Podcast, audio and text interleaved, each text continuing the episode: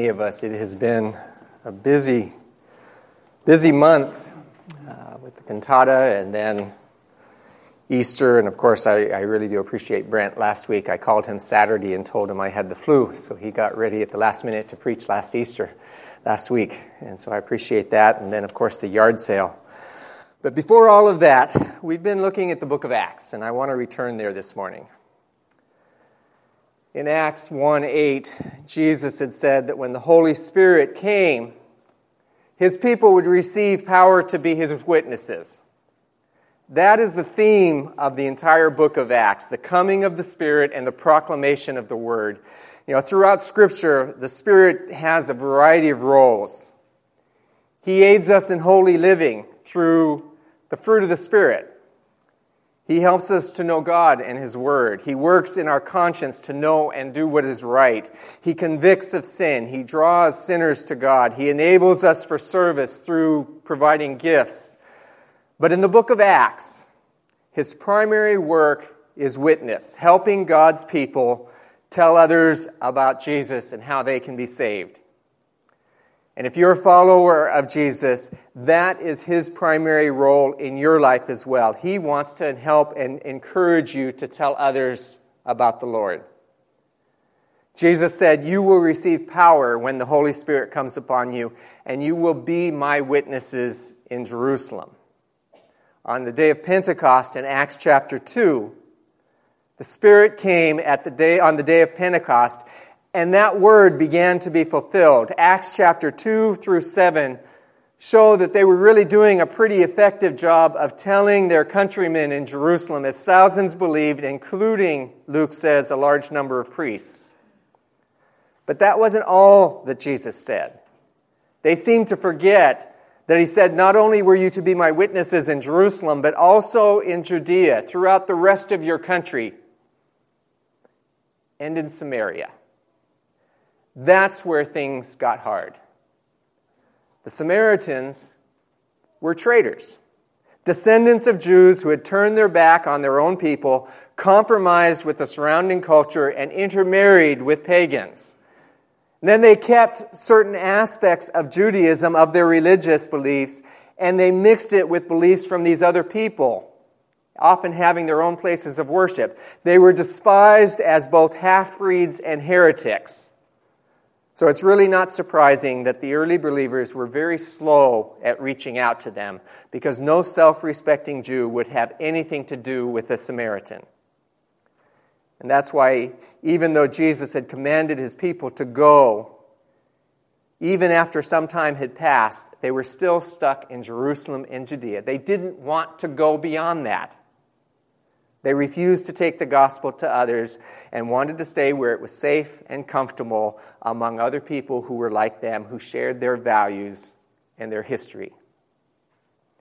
Missions and telling others about the Lord though, is not an option for the church or for us as believers.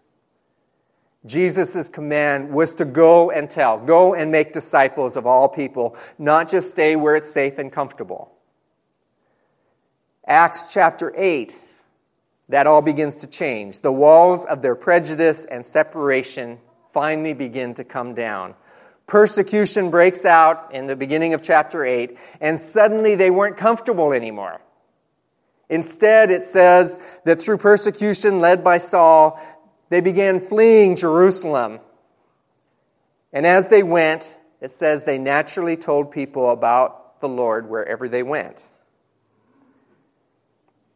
Some, like Philip, went to Samaria. And finally, what Jesus had said in Acts 1 8 was beginning to happen among the Samaritans.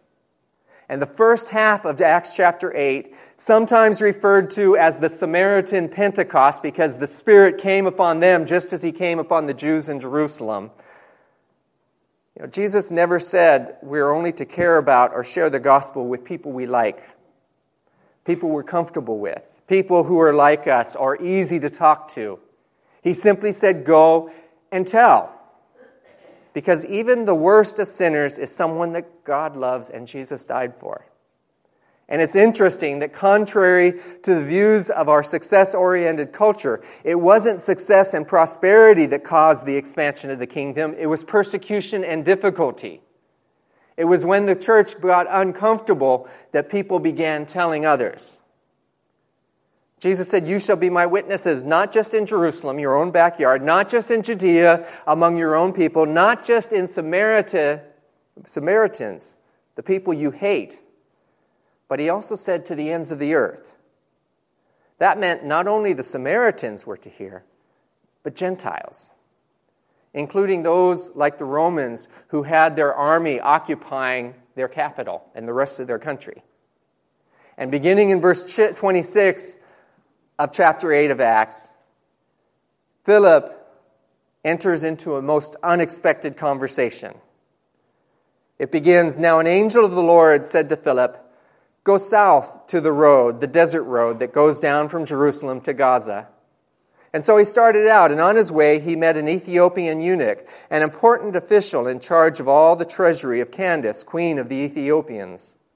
This man had gone to Jerusalem to worship, and on his way back home was sitting in his chariot reading the book of Isaiah the prophet. And the Spirit told Philip, Go to that chariot and stay near it. Now, in the ancient world, Ethiopia, sometimes called Cush, the king was considered to be an incarnation of the sun god, and the day to day operations of the kingdom was considered beneath them. So instead, it was the queen mother who was the true power of the kingdom. Candace isn't a name, it's a title for the queen mother. Being in charge of the treasury, this meant that this eunuch was her minister of finance, very influential person. And ancient Ethiopia isn't where Ethiopia is today, it's Sudan. Highly civilized culture for that day. Both the Greeks and the Romans considered it to be the ends of the earth. Suddenly, with the conversion of this man on his way back home, the conversion of Paul in Acts 9, the conversion of the Roman centurion and his family in Acts 10 and 11, which is called the Gentile Pentecost, and the words of Jesus are being fulfilled. They are now to be his witnesses, not Jerusalem, not just in Judea, not just in Samaria, but with Ethiopia and Rome to the ends of the earth. Luke says this man had gone to Jerusalem to worship. He wasn't a Jew. In all likelihood, he what would, what is what would have been considered a God-fearer. It was a title that Jews used for Gentiles who were drawn to the faith of the Jews, who tried to keep the law, who worshiped the Lord, but they weren't fully converted Jews, which meant they also weren't fully accepted. As a eunuch, this man could never be fully accepted because the law said because of, he was a eunuch, he had to keep his distance. He could visit the temple, but he couldn't enter it. He would always remain on the fringe, be excluded from the people of God, maybe better than other Gentiles, but still second class. And then Philip ran up to the chariot, it says, and heard the man reading Isaiah the prophet. Do you understand what you are reading? Philip asked. How can I, he said, unless someone explains it to me? So he invited Philip to come up and sit with him. With him. The eunuch was reading this passage of Scripture. He was led like a sheep to the slaughter, and as a lamb before the shearer is silent, so he did not open his mouth. In his humiliation, he was deprived of justice. Who can speak of his descendants, for his life was taken from the earth? The eunuch asked Philip, Tell me, please, who is the prophet talking about, himself or someone else? Then Philip began with that very passage of Scripture and told him the good news about Jesus. How sad. This man had made a long, difficult trip to Jerusalem where he could worship at the temple but not enter it. And while he was in Jerusalem, no one stopped to tell him what the scriptures meant. No one bothered to tell him how he could be saved. I don't think of any of the members of the church or its leaders realized what was happening or what they were doing. But a number of years ago, before we went to seminary and I became a pastor, Lola and I were in church one Sunday, worshiping As a congregation, we sang God's praises, we offered up our prayers, the scriptures were read, an evangelistic message was preached. But when everyone stood for the invitation, no one seemed to see or understand what was happening. There was a young man there who no one knew or had seen before, and he was standing at the front by himself with a lost, confused expression on his face. No one approached him or said a word to him. He just stood there as people then picked up their stuff, headed to their cars. It turned out that this young man wanted to know how to be saved, but everyone else just wanted to go to lunch. A few of us, if we hadn't bothered to notice him and stopped to talk, we never would have heard his story. He just wanted to be saved, someone to tell him. But most were too busy. That was the situation of the eunuch in Jerusalem. He went there to find God and he left without anyone bothering to tell him. How can I understand, he asks, unless someone explains it to me? His situation really isn't that different from most of the world around us. People lost in need of someone simply to tell them about Christ. People all around us and if we don't bother to tell them, how are they ever going to know? How is it going to be different than this eunuch going to Jerusalem and going back home without a clue? Paul told the Romans, how can they call on him to save them unless they believe in him? And how can they believe in him if they've never heard about him? And how can they hear about him unless someone like us tells them? Internationally known and respected leader Samuel Escobar said, The church exists for mission. And, he said, a church that is only inward looking is not truly the church. That's why every year we participate in things like the annual Annie Armstrong Easter offering for North American missions, and the Lottie Moon Christmas offering for international missions, and the Sue Nishikawa State Missions offering why we give each month a portion of our tithes and offerings to the cooperative program where churches like ours pool our resources so that we can be his witnesses not just in Jerusalem or Judea, but Samaria and to the ends of the earth. We give so that people like Philip can go and tell others how to be saved. And that's why, right, there's 10 of us that will be going to Taiwan in a couple of months to work with the church there to help some unchurched children in Taipei hear about Jesus and how they can be saved. Oswald Chambers said the subject matter of missions is the life, death, and resurrection of Jesus Christ for the purpose that repentance and remission of sins should be preached in his name to all nations. While Luke goes on, as they traveled along the road, they came to some water. And the eunuch said, Look, here is water. Why shouldn't I be baptized? Previously, he hadn't heard, he didn't know, but now he heard and he accepted. Why shouldn't I? And he gave orders to stop the chariot, and both Philip and the eunuch went down into the water, and Philip baptized him. And when they came up out of the water, the Spirit of the Lord suddenly took Philip away, and the eunuch did not see him again, but went on his way rejoicing. Philip, however, appeared at Azotus and traveled about preaching the gospel in all the towns until he reached Caesarea. The key question, not just for the eunuch, but for us as well, is in verse 36. Why shouldn't I? In this case, why shouldn't I be baptized? What, what's stopping me from being saved?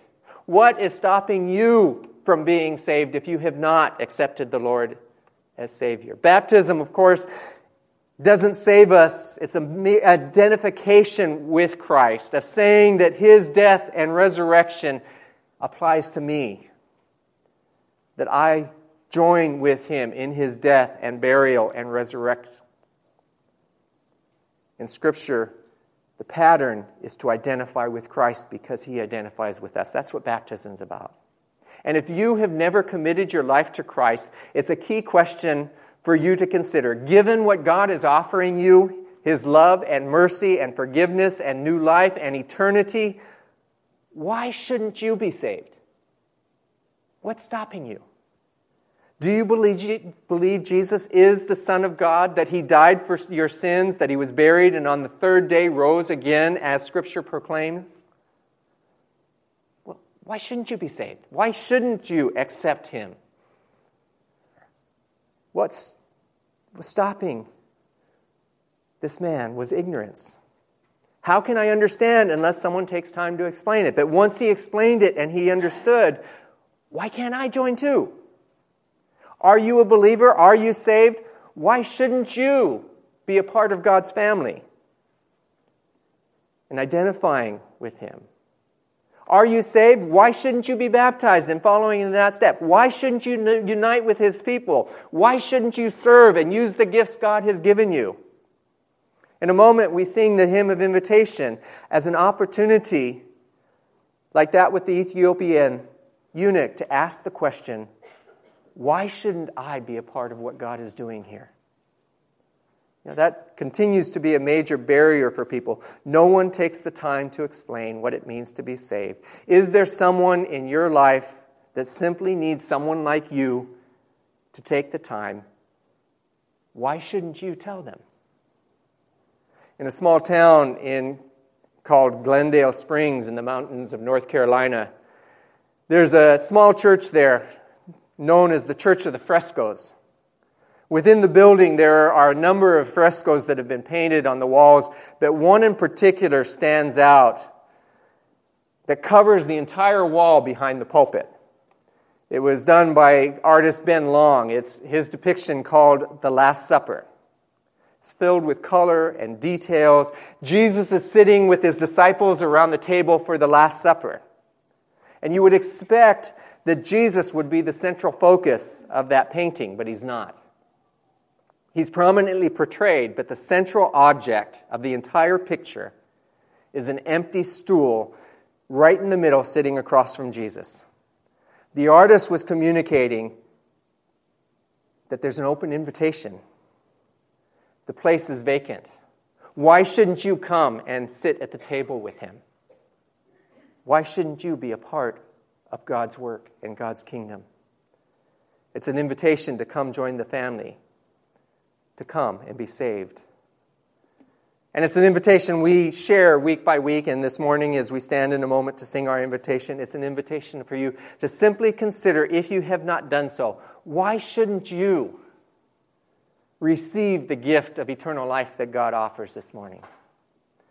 Or if you received it, why shouldn't you take that next step following in baptism? Or why shouldn't you unite with this congregation as we serve the Lord together? Or why shouldn't you offer up the gifts that God has given you to serve Him?